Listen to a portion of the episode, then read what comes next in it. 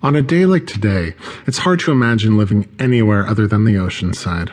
The weather is perfect here in Malibu, and the beach is full of happy, attractive people, but not so many that it's a bother finding a place to spread your beach blanket in the sand. Fortunately, that's something that my husband Rick and me never have to worry about because we're lucky enough to have our own place overlooking the cove.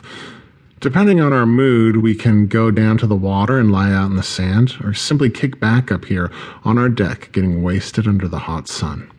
It wasn't always this way, though. We started as gay college sweethearts back in Iowa, where the weather isn't exactly as nice and the people are well meaning, but honestly, a little strange. Rick was working on his arts degree without any real plan of what to do with it, and I was a struggling programmer who spent most of his time in the dark working on line after line of computer code.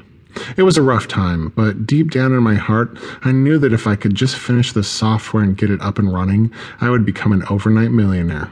Fortunately, my grand ambitions were more than just a pipe dream, because that's exactly what happened.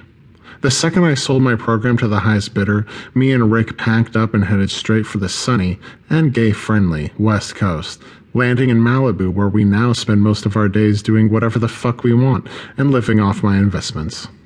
It's not all fun in the sun though. The lifestyle between Iowa City and Malibu couldn't be more different, and having little sexual experience outside of our long term college relationship, the temptation was always there for something new and dangerous. Deep down, a part of me wished that Rick and I had met later on in life, at least after dating around a bit more and experiencing what the vast homosexual world had to offer. It's not like we were virgins beforehand, but we hadn't done much fucking either. The craziest thing about all this, however, is that the facts make me and my husband sound like a couple of fat, weird trolls who couldn't get laid even if we wanted to. In reality, this couldn't be farther from the truth. I've been naturally fit my entire life, with heaps of charm and a confidence that men seem to find boundlessly attractive. Of course, I'm nowhere near as electrifying as Rick. Rick is a complete hunk, the total package from head to toe with cropped blonde hair and a perfectly toned beach body. It was a shame watching it go to waste in the Iowa darkness, but now that we've got the California sun beating down on us, my husband gets a chance to show off his abs almost every day. Today is one of those days.